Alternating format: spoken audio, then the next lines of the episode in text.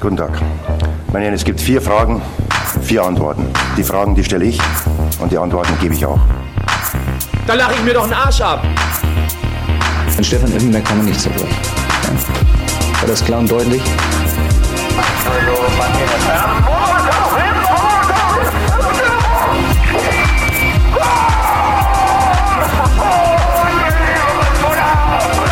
Das ist doch eine Frechheit, was der pfeift. Ich habe fertig. Guten Tag meine Damen och herren. Ett nytt avsnitt av Stamplats i era lurar. Vi hoppas självfallet att ni mår bra och att ni har haft en trevlig vecka. Det är fredagsinspelning igen, så blir det när det är matcher under veckan. Englische Wochen som man säger så fint på tyska. Och det är ju i princip så fram till VM-slutspelet. Varje vecka är det matcher under veckans dagar. Om man kan kalla det så. Filip, hur mår du? Um, jo tack. Jag, jag mår helt okej. Okay. Jag försöker sätta in en injektion energi här nu i, i kroppen när vi ska spela in podcast. Men uh, ja, det har varit mycket fotboll här i veckan. Så att, uh, och ännu mer ska det komma också. Så att man är lite, mm. uh, lite mossig av det. Men uh, vi kör på. Är det själv? ja, jo, det är bra. Jag, jag har taggats igång. Jag tycker det är kul nu att uh, det händer mycket på flera fronter. Blandat resultat och ur ett tyskt perspektiv inte alltid det roligaste, men det finns ett par fina ljustecken som jag tycker att man bör lyfta och ett par som man kanske bör kritisera lite extra. Mm. Det blir spännande att höra vad du tänker på då. Mm. Vi kan ju börja i den änden där vi kan på något sätt, jag vet inte, ja, det, det är väl helt okej okay men med tanke på förutsättningarna, med tanke på hur första matchen såg ut för, förra veckan så tycker jag ju det här krysset som Dortmund åstadkom mot Sevilla eh, var en besvikelse. Jag förstår dig och kan eh, hålla med. Samtidigt så, så känns det som att det resultatet påverkar inte deras situation så värst mycket egentligen. Men eh, det är väl klart att efter den förra, förra veckans match blir det väl. Jo, det är så pass intensivt ja.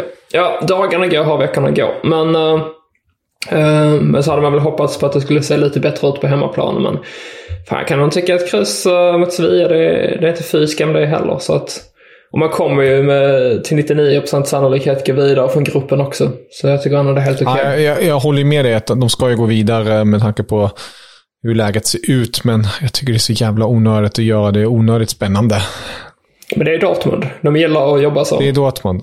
Ja, de gillar verkligen. Det är lite roligt att en för detta Bayern München-spelare uh, gjorde mål för Sevilla. Mm. Eller? Jo, uh, gamla mittbacken va?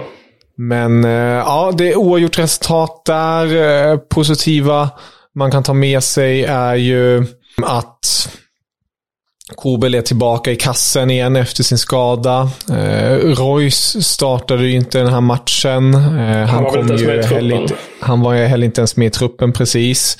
Eh, det är fortfarande lite osäkerhet där. Eh, och Hummel spelar nu hela den här matchen. Han byttes ut i match mot Bayern. Så om man säger så här, ur ett positivt perspektiv. Dortmund förlorade inte. De tog med sig ett, ett form av momentum ändå efter den här galna insatsen mot Bayern München. Där jag tror ingen har nog undgått Oliver Kahn-giffen. Han, han levererar igen. Fy fan vad underbart. Känns som den kommer att spelas upp ganska mycket så här på nyårsafton när det tyska fotbollsåret ska summeras. Ja, alltså det är, det är sån där, precis hans kung fu-spark, eh, hans eh, bitattack mot Herrlich, hans Wir brauchen Eier. Alltså, han, han, det är den här kan man ha saknat nu. Han har ju tagit på sig den här kostymen nu som eh, Big Boss och tystats ner lite, eller han har själv tystat ner sig själv. Men nu, äntligen fick man se de här känslorna igen och på något vis det där vulkaniska, som man säger i tyskan, som man älskar honom för. Vet du vad? Mm. Jag har faktiskt suttit bredvid Oliver Kahn. En gång till. Syftet? Jag sa jag har faktiskt suttit bredvid Oliver Kahn. Suttit bredvid Oliver Kahn? Mm. Det är mäktigt. Ja, faktiskt. 2018 på... Det måste ju vara det mäktigaste du har varit med om, eller? Bra fråga. Men det, var, det är nog så här liksom, man har ju den här tyska fotbollsådran i sig någonstans. Så att, och Oliver Kahn har ju alltid, man har ju liksom växt upp med honom. Han har alltid varit en, en av de största. Oliver Kahn, där Titan och, och, och så vidare. Så det är klart det har varit mäktigt. Men det jag kan ångra mig lite är att jag inte ens försökte prata med honom. Ja, det, den, den, är, den är bitter. För den här möjligheten känns inte som att du kommer få så många gånger till i livet. Det vet man inte. Alltså, Nej, det, aldrig, man ska aldrig säga aldrig. Saken var den att det var i den vevan jag reste runt så mycket i Tyskland och kollade på fotboll. Det var ju på Bayer Leverkusens arena när Tyskland genrepade mot Saudiarabien inför VM 2018. Mm. Så hade jag ju presspass och jag tror att han jobbade för tysk tv då måste det vara. Ja, ZDF eller så tror jag. Ja. Precis, som expert där. Så att eh, i pressrummet så satt vi bredvid varandra innan matchen. Oj, oj, oj. Men, men liksom ja, jag har intervjuat Serge Gnabry också. Jag har snackat med Kevin Folland och, och sådär. Så att, och det var ju liksom i samma veva där. Så att visst var det stort, men man kände ändå att man var så pass mycket inne i hela den där grejen. Så att man kände att det kommer fler möjligheter. Mm. Ja, Ja, King Khan som sagt. Eh, om ni inte sett den där giffen efter Modests mål i matchens bokstavligen sista sekund så, så får ni kika på det tycker jag. För det var, jag vet inte, hela den där händelsen, hela den där eh, situationen när Dortmund kommer igen, de har inte gjort det på 16 år, eh, komma igen ett 2-0 underläge mot Bayern München. Att göra det på hemmaplan, Modest gör sitt första mål på hemmaplan framför fansen. Ehm, känslorna i Dortmund-lägret och i Bayern-lägret. Alltså det, det, där är fotboll pure, verkligen. Alltså när känslorna bara sprudlar ur alla kroppsdelar, bokstavligen. Oj, hör på den. Ja. Nej, men jag gillar det väldigt mycket också. Sen blir det också, nu inför matcherna som kommer den här helgen, vi kommer in på det senare, men så blir det extra spännande sett att nu blir ett kryss mellan Bayern mm. och Dortmund. För att det intensifierar lite de toppmötena som vi har framför oss. Ja, låt oss eh, traska vidare i Champions League-traskandet. Eh, Bayern München eh, gjorde ju saken rätt så säker efter första halvleken mot Victoria Pilsen. Man gjorde 4-0 efter 45 minuter, men det är ju som bekant alltid svårt den andra halvleken mot Pilsen. För att den vann de faktiskt. 2-0 blev det där. Sammanlagt 4-2 till Bayern München då och det var faktiskt de två första målen som Bayern München har släppt in den här säsongen. Ska dock sägas att Sven Ulreich stod i målet. Neuer har ju haft axelproblem. Så det var ett rätt så B-betonat, eller B-betonat, men ett rätt så tunt Bayern rättare sagt. Stanisic på vänsterbacken var också väldigt svag, får jag ändå säga. Men eh, Goretzka levererade med två mål. Vi fick också se Mané och Mulla i målprotokollet. Mulla klev dock av rätt så snabbt på grund av eh, ryggskada eller ryggkänningar. Får se om han är tillbaka nu till helgen mot Freiburg. Och sen hoppade Paul Warner in och blev faktiskt den yngsta Bayern München-spelaren någonsin i Champions League-sammanhang. 16-åringen. Så det, det, var väldigt kul för hans del. Men eh, vem är det nu, eller vilka är det nu som inte har släppt in något mål i Champions League den här säsongen? Filip, vet du det? Det vet jag, eftersom jag skannade igenom ditt Twitterflöde precis innan vi satte igång. Klubb Brygge med Mignolet i kassan. Mm. Jäkla imponerande insats av klubbrygge och eh, vilken jävla räddning. Om man nu får eh, småsvära i eh, poddsammanhang. Det var ju Minolea mot Atletico Madrid, eller rättare sagt Klubb Brygge mot Atletico Madrid i veckan. Och Atletico Madrid hade ju kniv mot strupen där på något vis att vinna. Och matchen slutade 0-0 och i 89 minuten tror jag det var. Eh, ni får ju självfallet titta på highlights där. Eh, så räddar Minolet ett skott på nära håll, bokstavligen en meter ifrån eh, mållinjen med huvudet eh, och på något vis paketerade hela den här Champions League-hösten på det sättet. Hur han bara stått i vägen helt enkelt. Som en jävla mur. Ja, nej, han har verkligen hittat formen. Uh, det finns ju kanske en annan tysk klubb som hade behövt honom just nu, men jag tror inte han tänker lämna klubbrygg i första taget. Mm. Det lär han nog inte göra. Ett lag som eh, hade tråkigare afton, det var ju Bayer Leverkusen, Xabi Alonsos så kallade CL-debut som tränare. Eh, han fick ju en rekorddebut som eh, tränare i Bundesliga för Leverkusen. 4-0 mot Schalke. det var rekord i det avseendet att det är faktiskt den största vinsten en Bayer Leverkusen debutant-tränare, det var det långt ord där, som man levererar ett resultat. Vilken skitstatistik alltså. ja, du, du vet, det är sånt här jag gillar. Det är sånt går jag, Jag vet, extremt du, alltså- igång på. Men... eh, Eh, Som jag sagt, jag hade gärna samlat upp massa sådana här information, siffror och grejer. Jag kanske borde trycka upp en bok och ge dig julklapp med massa sån där nördig information. Men grejen är väl att du redan har full koll på det. Jag kanske ska göra en upplaga. Jag tror ingen människa skulle köpa det, men Kevins nördiga siffror eller någonting sånt. Ja, men vad fan, du kan ju samarbeta med de här Opta. Det är de som tar fram eh, Eh, de allra nördigaste siffrorna. Så kan du göra en bok tillsammans. Det hade varit svinkul. Ja, jag får kika på den möjligheten senare. Men Leverkusen i alla fall och Xabi Alonso gjorde en fin insats mot Schalke. Men till den här matchen så saknar man ju flera spelare. Frimpong var avstängd, Andrich var heller inte tillgänglig. Och det var ju två pjäser som var väldigt eh, bärande i Schalkes eller Schalkes i Leverkusens framfart mot Schalke. Speciellt Frimpong som gjorde två mål och då spelar man ju med två wingbacks med Frimpong på högerkanten och nu mot Porto spelar man istället en 4-2-3-1 uppställning och försökte hitta en balans men det, det gick inte. Nej, det gjorde inte det. Uh, slutade 3-0 till Porto där. Men man ska väl samtidigt säga att Leverkusen brände ju en straff och hade ett mål bortom det första halvlek också. Så hade de två bara gilt, som man ska säga, man hade satt straffen och målet hade gällt så hade man faktiskt gått till halvtidsvila med ledningen. Så att jag tycker att 3-0 låter värre än vad det faktiskt var för Leverkusen. Ja, det instämmer jag med. Men eh, äh, tråkigt, men jag tror ändå på Xabi Alonso. Han har det på något vis i sig. Han har ju haft otroliga profiler som tränare. Mourinho, Pep Guardiola, Ancelotti, Rafael Benitez. Hans pappa var tränare när han var liten. Han, är ett, han var ett spelgeni ute på fotbollsplanen. Han känns sympatisk. Jag vet inte. Det, det, det här är um, en, en spännande resa att följa tycker jag. Och eh, kul att det är också är Leverkusen som han valde tycker jag. Ja, men det känns som en lagom klubb på något sätt. Eh, vi snackade ju ganska mycket om det förra veckan ju, det jag sa också det här att nu, nu kommer det här uppehållet om en månads tid så att jag kommer verkligen få tid och tillfälle att, eh, att slipa på laget här. Men det känns som att Leverkusen har ju ett tillräckligt bra lag för att man ska vara med i toppen och Xabi Alonso har tillräckligt mycket fotbollshjärna för att kunna göra någonting av det här laget. Så att, äh, ett väldigt spännande projekt här att se vad de kan utföra tillsammans. Men äh, jag tror inte vi kommer få se några stordåd förrän efter årsskiftet.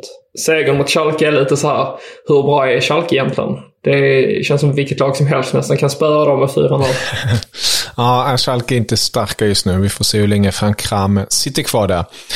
Vi går till ett annat lag som fick åka på stryk. Det var Eintracht Frankfurt som åkte till London för att ta sig an Tottenham. Och det började ju faktiskt jävligt fint. Eh, lite tabbar i Spurs straffområdet eh, ledde till att Kamada gjorde 1-0 för Frankfurt, men Sen kom duon Son och Harry Kane och gjorde tillsammans bokstavligen tre mål. Matchen slutade dock 3-2. Ska sägas, rött kort på Tota i den 59 minuten gjorde inte saken precis lättare. Däremot gjorde faktiskt inte Spurs något mål i den andra halvleken. Så eh, det var ju ändå ett, ett Frankfurt som sa efter matchen att de är nöjda eller nöjd är man ju inte, men det, det, fanns ändå någon form av stolthet efter den här insatsen jämfört med till exempel helgen som var när de förlorade mot Bochum överraskande nog. Usch ja, men det, ja, jag kommer ihåg att vi snackade om det inför den matchen att ja, men den här matchen ska ju bara Frankfurt vinna. Men det känns också så himla typiskt Frankfurt att torska den liksom, veckan innan. Hade man slagit Union Berlin då, som har inlett säsongen strålande. Och sen spelat 0-0 mot Tottenham. Eh, och sen går man och torskar mot Bochum. Och sen nu, ja men hedersam förlust mot Tottenham tycker jag ändå. Uh, jag tycker ändå det är fint att man fick putsa till siffrorna lite där på slutet när Alido satte uh, reduceringsmålet. Som visserligen var verkningslöst, men ändå. Men vet du vad? Vadå? Fem mål gjordes i den här matchen. Fem mål? Ja. Ja, tre av dem har HSV-koppling. Är det inte fantastiskt? vi är överallt. Vi är Champions League, vi är VM. Ja, alltså. Det är ofrånkomligt. Det är världens största klubb, HSV. Det är så, eller? Jag menar det. Ja. Världens största klubb i en andra liga, kanske. Världens största klubb i en andra liga. Låter som en väldigt fin t-shirt, tycker jag, på något sätt. Det känns väldigt mycket St. Pauli över den. De tryckte upp den här t-shirten, vad var det, Vält? Ja, just det. Meister, pokalseger. Ja. Men det var väl efter att Bayern München hade vunnit Champions League året innan. Och sen möttes de i kuppen och det var en St. Pauli. Och det gjorde de en grej av det när de tryckte upp en t-shirt där det stod liksom... Jag kommer inte ihåg den. Det är ett långt ord på tyska det där. Men vad blir det? Du som kan tyska flytande. Väl på... Nej, det Jag är osäker nu vilket exakt ord. Weltmeister Pokalsieger kanske det var. Något i den stilen. Men den sålde ju slut direkt i alla fall och blev en liten grej som det fortfarande pratas om. Kul initiativ dem får jag säga. Men, eh, men med tanke på att nu är inte Schalke kvar i Schweiz så att frågan är om inte HSV är den största klubben som spelar i en andra liga i hela världen. Ah, nu ska jag inte ta gift på det, men det, det, det känns ju som att de... Nej, men om vi tänker så Italien, där finns ingen klubb som är större i andra ligan. Eh, Spanien definitivt inte. England finns ju ett par lite tyngre pjäser. Men inte men inte HSV. En HSV? Nej, inte större än HSV, men det finns ju tunga pjäser där, men... Ah, jag vet inte. Jo, Sunderland till exempel har mycket fans och sådär, men de har inte så mycket... eh, De har inte... Alltså HSV har ju redan vunnit Champions League. Eller dåvarande... Eller föregångaren till Champions League, säger man. Um, men jag vet inte annars vilka det skulle vara som utmanar där. Nej, jag tror faktiskt... Alltså jag har inte tänkt på detta, detta innan, men jag tror jag har rätt i det jag säger. det är bra. Jag stöttar dig i det. Våra lyssnare får överbevisa om de kommer att tänka på någon Ja, det annan får ni klubb. jättegärna göra. Skriv till oss på Twitter. Det uppskattas alltid. Definitivt. Mm. Sen fick vi se Freiburg i Europa League vinna mot Nantes. Du, du har ju glömt den i Champions League nu. Vänta, nu måste jag tänka efter. Frankfurt? Dortmund? Ja, vi har ju viss Emil Ah, Forsberg förlåt, förlåt. Det har du fullständigt rätt i. Foppa! Jag vet att man gärna vill glömma bort Celtic, det håller jag med om. Men jag tycker ändå vi kan nämna den. Ja, eh, Rasenballsport Leipzig vann ju mot Celtic efter två mål. Det var ju Timo Werner och Emil Forsberg som stod för målen. Foppa hoppade in och gjorde ett, ett läckert mål, får man säga. Mm. Känns som han har kommit igång lite nu här under nya tränaren. Mm. Han är ju, han är ju den här klassiska jokern nu för tiden i, i Leipzig.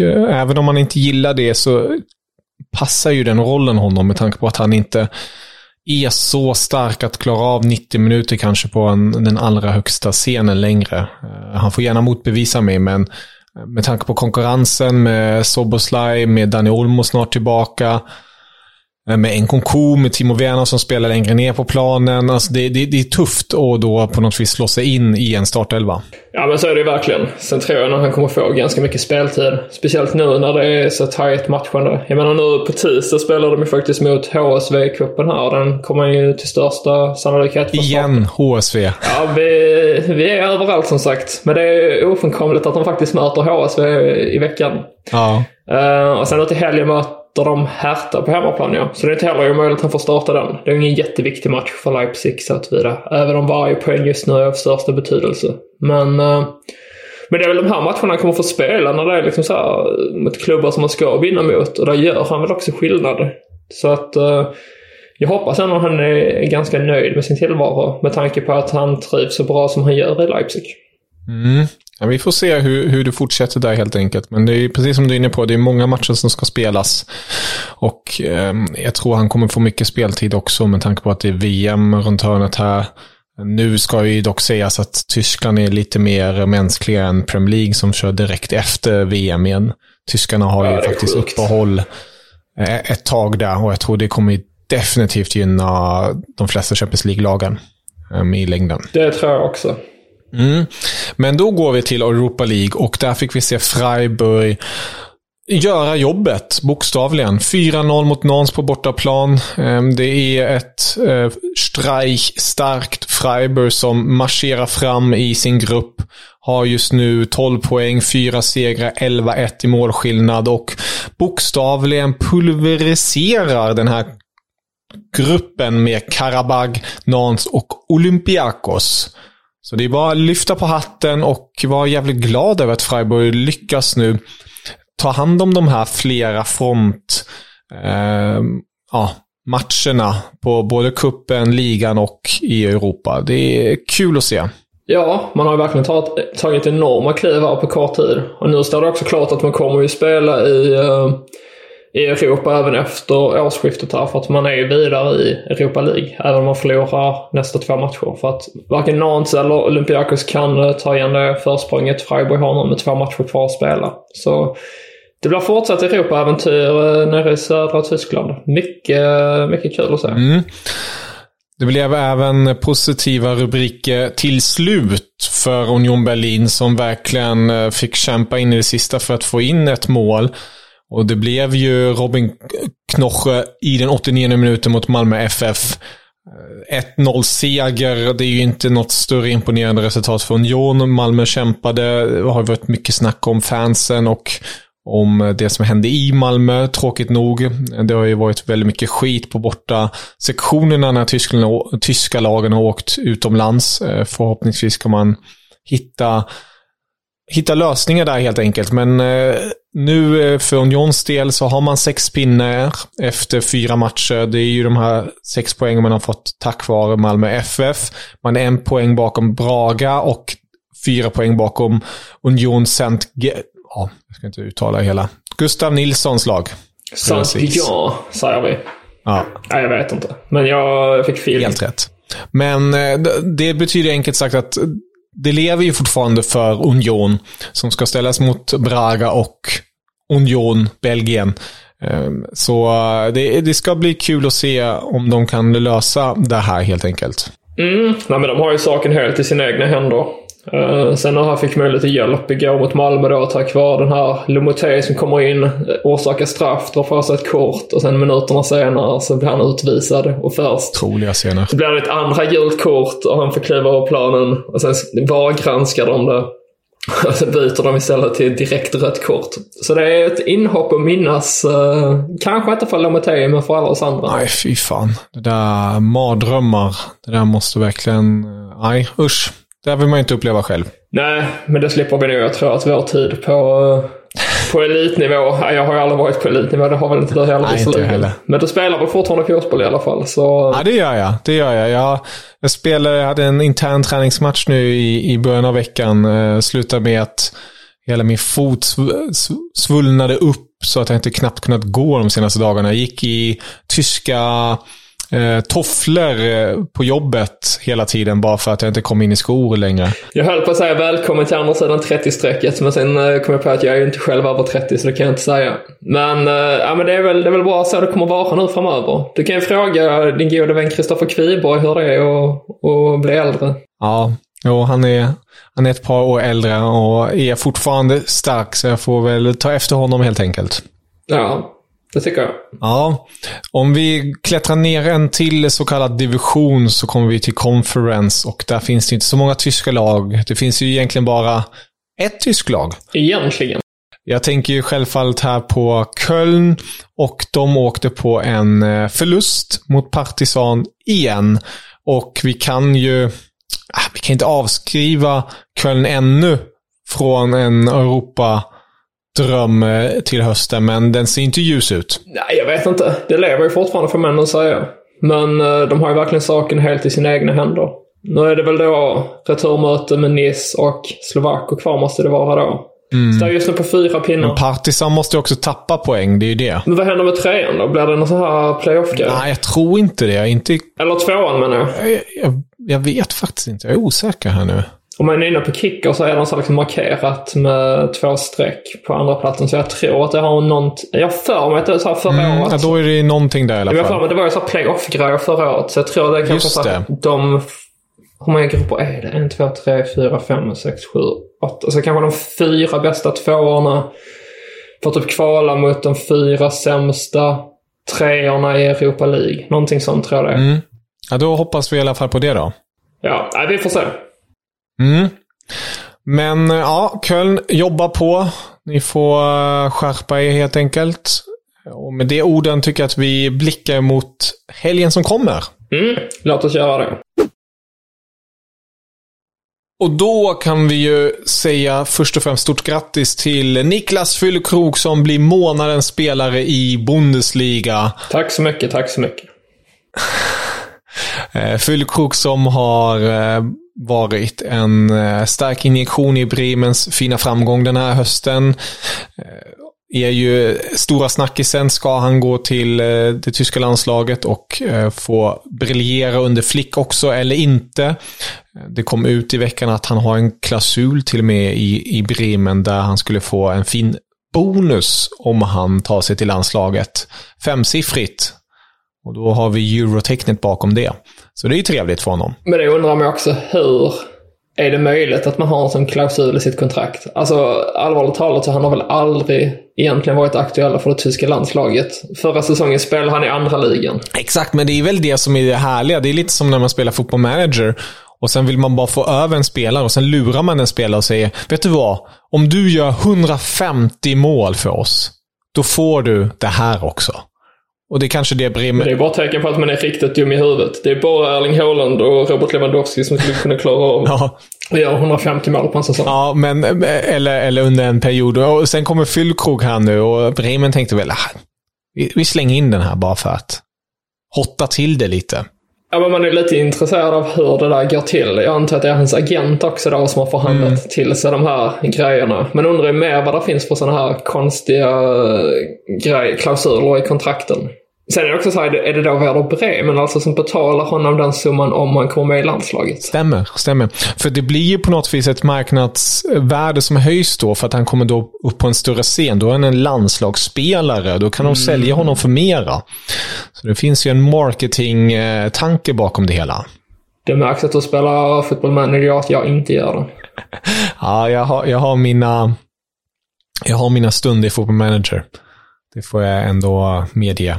Ja, Nej, men det är intressant. Men eh, det känns som faktiskt som att han... Eh, jag skulle nog säga att det är större sannolikhet att han kommer med att han inte gör det faktiskt just nu. Det tycker jag också. Det tycker jag verkligen och jag hoppas också det. Alltså jag, jag, fan, jag börjar falla mer och mer för Fyllkrok. Ehm, jag är verkligen team Fyllkrok eh, till landslaget. Inte att han behöver starta varje match, men att han är med där och slåss om det hela. Ja, det, jag vet inte. Jag, jag, går, jag går, går på det väldigt mycket. Ja, vi ska säga det är sju matcher kvar att spela i Werder Bremen till landslagsuppehållet. Sen tar väl trupp, tar väl truppen ut tidigare än så. Och de två sista matcherna där innan uppehållet i Bundesliga mot Bayern München och Leipzig. Jag vet faktiskt inte när truppen tas ut till VM, men det måste vara typ... Det är början november där. Jag vet att äh, Flick måste lämna in en 55-mannalista den 21 oktober. Oj. Och där lär han ju vara med. I alla fall. Ja, mm. precis. Uh, och sen 26-mannalistan är ju lite senare därefter. En eller två veckor senare. Ja, för jag tänker att nu möter de Mainz, Freiburg, Hertha och Schalke. Och där känns det som att mot Mainz, Hertha och Schalke i alla fall så kommer man ha stora möjligheter att uh, att visa upp sig och skriva in sig i målprotokollet. Samma nu i kuppen när de möter Paderborn. Mm. Um, och sen då om truppen ska... Alltså så säg att han gör fem mål till på de här matcherna. Det känns inte alls omöjligt. Då måste ju Flick ta med honom. Jag vet inte vem som skulle vara hetare än honom annars som joker. Men jag tycker definitivt att Tyskland ska ha en joker också med tanke på ja, hur han, kraftigt det har sett ut. Exakt, och jag vet inte, all respekt till Lukas Nemcha. Eh, jag tycker han är härlig lirare, men han har varit så skadebenägen och inte riktigt kunnat spela regelbundet tycker jag under en längre period som Fyllkrok har gjort nu. Alltså jag, jag, tycker han borde inte gå före honom enkelt sagt. Nej, faktiskt inte. Det är också så liksom... Nem, vad fan är det man säger? Människa? Nem, Nemcha. Nemcha. Jag säger Nemcha, men jag kan ha fel. Ja, samtidigt är N-M-E-C-H-A. Ja, skitsamma. Lukas, Lukas nummer 10 i Wolfsburg, så kan vi säga. Um, han, uh, han är också bara 23 bast, ska man komma ihåg. Så att han har verkligen tiden framför sig också. Fyllkrog, han är ju 29-30 liksom. Så att... Uh, han är ju perfekt om det någon gång han ska med. Ja, perfekt, bara, perfekt så gubbe som du är gjord för det här mästerskapet. Kom med, gör din, gör din grej och sen uh, tackar vi av dig därefter. Ja, men, jag menar, vi har sett Sandro Wagner göra samma sak. Ja. Han var väl också någonstans där 28, 29, 30 när han debuterade i landslaget. Var 2017 jag för mig han uh, fick komma med efter att han hade gjort det så bra i Darmstadt och Hoffenheim. Och sen gick han ju då vidare till Bayern München sen, där han var joker också. Men uh, nej, jag, jag tycker definitivt att han ska vara med. Sen känns det också så som att Flick är ju betydligt mer öppen för att ta med en spelare som Fyllkrog än vad Joakim Löw hade varit. Mm. Ehm, så att, nej, jag, jag skulle nog våga sätta, jag skulle nog våga sätta en peng nu på att han faktiskt kommer med. Ja, det gillar vi. Det återstår att se hur mycket han får spela ju. Men jag tror ja. faktiskt han tar en plats i truppen. Underbart. Filip, mm. underbart. Jag är med på tåget. Fullt du är med tåget. på tåget. Nu gasar yeah. vi. Eller tuffar vi, eller vad man nu säger på tåg. Ja, vi skjuter in kol i, i ångloket så tuffar det på. Exakt. Vi kan gå på el. Jag har en elbil. Ett annat tåg, skulle ja. kunna säga nu. Berätta. Nej, jag vet inte. Jag tänkte att det var en bra uh, Aha, det var, du, du, ville slänga över det med. Ah, ett annat tåg som har kört ner i diket. Oj. Eller som har varit i diket ett längre tag nu. Det är Schalke som spelar ikväll mot Hoffenheim. Um, kan det bli sista matchen för Kramade eller inte? Det, det återstår att se. Men vi har ett par riktigt luriga karameller till helgen. Nämligen på söndagen tycker jag främst. För att det är ju liga ettan Union Berlin som ställs mot Ja, storklubben Dortmund, liga fyran, samtidigt därefter som liga tvåan Freiburg ställs mot liga trean Bayern München. Så det är ju verkligen topp, en toppsöndag, enkelt sagt. Mm. Ja, men det var ju de här matcherna jag flaggade för tidigare då. Att mm. det är ju det är lite udda toppmöten får man säga. Det är de här poplagen Union och Freiburg som då fortfarande efter nio omgångar toppar tabellen här. Union med 20 poäng, Freiburg med 18. Och sen har vi där bakom de som egentligen ska vara i toppen, kan man ju tycka. Bayern München och Dortmund på 16 poäng vardera. Så att eh, oavsett vad som händer den här helgen, nej det är inte riktigt sant. För om Union förlorar och Freiburg vinner så går de ju om. Men eh, vi kan säga som så här att varken Bayern München eller Dortmund kommer att toppa tabellen efter den tionde omgången heller. Så att nästan en tredjedel av ligan kommer att vara spelad där ingen av dem toppar tabellen. Och det är ju väldigt ovanligt. Mm, det är det verkligen. Ja, det ska bli jäkligt roligt att följa de matcherna på söndag. På lördagen får vi redan se en CL-clash mellan Eintracht mot Bayer Leverkusen. Ett Bayer Leverkusen som har 8 poäng, ett Eintracht som har 14 poäng. Viktiga poäng som står på spel där för Leverkusen på något vis komma upp där. Samtidigt har vi också ett Wolfsburg som är småluriga. Man vet inte riktigt var man har dem. Eh, man vet i alla fall att de släpper in mål på löpande band. De eh, ställs ju mot Glattbach, Daniel Farkes Glattbach, som eh, har fått igång det hela efter en tung match mot Bremen för ett par veckor sedan. Vann i helgen med 5-2 och en viss Toram med kompani levererar. Och den matchen tycker jag också är en sån där klassisk Bundesliga-match som det kan gå lite hur som. Ändå om Gladbach på pappret självfallet är favoriter så är det en bortamatch. Eh, det, det, den är lite konstig. Eh, och det är två lag som ändå vill vara där uppe och kämpas om en Europaplats. Alltså det var väl inte mer än två omgångar sedan Mönchengladbach fick stryk med 5-1 mot Werder Bremen liksom. Så, Precis. Och samtidigt så har Wolfsburg har väl inte rosat marknaden direkt, men... Ja, jag vet inte. Det känns ju ändå som att de har ju det där i sig egentligen. Mm. Man väntar nästan bara lite nu på att de ska få igång maskineriet här. Men uh, jag vet inte, det går segt för dem. Uh, väldigt, väldigt, väldigt, väldigt svårbegripligt lag. Alltså jag tänker, det var ju två år i rad man fick kvala sig kvar i Bundesliga. Bara typ ett, två år dessförinnan så var man i åttondelsfinal i Champions League. Vann mot Real Madrid har jag för mig. Så ja, det, det, är svårt att förstå sig på hur det där fungerar. Men uh, det är ingen match som jag hade velat kliva in som bettingexpert och gett råd om att man skulle satsa hela hushållskassan på en seger för något av lagen. Utan uh, den låter vi nog helst vara när det kommer till tippningen. Det gör vi verkligen. Ja, eh, det är Bundesliga med ett par andra matcher också. Jag tycker avslutningsvis ska vi inte säga så mycket. Jag hänvisar er istället till din fina text som du har skrivit inför kvällens derby. För att det känns ju som att när vi väl touchar HSV, som vi gjorde senast, det, det är lite farligt kompis. Det, vi jinxar väldigt mycket när vi bara tar ditt lags namn i mun. Det blev ju, det blev ju poängtapp nu senast mot Kaiserslautern. Så vi, vi borde inte säga någonting mera. Jag märker hur jag så instinktivt vill börja babbla nu. Men uh, jag har redan pratat lite HSV, så jag kanske får nöja mig med det. Mm. Uh, och Men vi kan väl säga text. som så här i alla fall. Att mm. det är ju stadsderby ikväll. Där HSV ställs borta mot St. Pauli 18.30. Så om man är snabb på bollen och lyssnar på den här podden så, och inte har koll på den matchen så rekommenderar jag att kolla på den. För att eh, det brukar vara framförallt väldigt, väldigt bra drag på läktarna och det brukar även vara en sevärd fotboll som spelas. Åtminstone från något av lagen. Exakt. Och sen på second screen kan man ha svenskmötet mellan Branimir Rigotov, Lindes Fyrt mot Ingelsons och Frölings Hansa Rostock. Mm. Det är också en spännande match. Faktiskt. Där Men har det ni... vi väl nästan om eh, alla matcher sen. Ja, där har ni fredagsmenyn enkelt sagt. Med det, sagt, serverade. med det sagt tycker jag att vi stänger butiken och önskar er en underbar helg så hörs vi nästa vecka. Ja, det tycker jag också. Uh, trevlig helg, ja. Jag vet inte hur trevlig min blir. Det avgörs ikväll på Millantorg i Hamburg. Uh, jag brukar påverkas väldigt mycket av HSVs matcher utan att jag tänker på det. Så, ja. Så, eh, så får det bli helt enkelt. Jag tror på dig. Fin avslutning va? Auf Wiedersehen. Auf Wiedersehen. Guten Tag. Meine, es gibt vier Fragen, vier Antworten. Die Fragen, die stelle ich und die Antworten gebe ich auch. Da lache ich mir doch einen Arsch ab. An Stefan Effenberg kann man nicht zerbrechen. Ja. War das klar und deutlich? Das überreden, das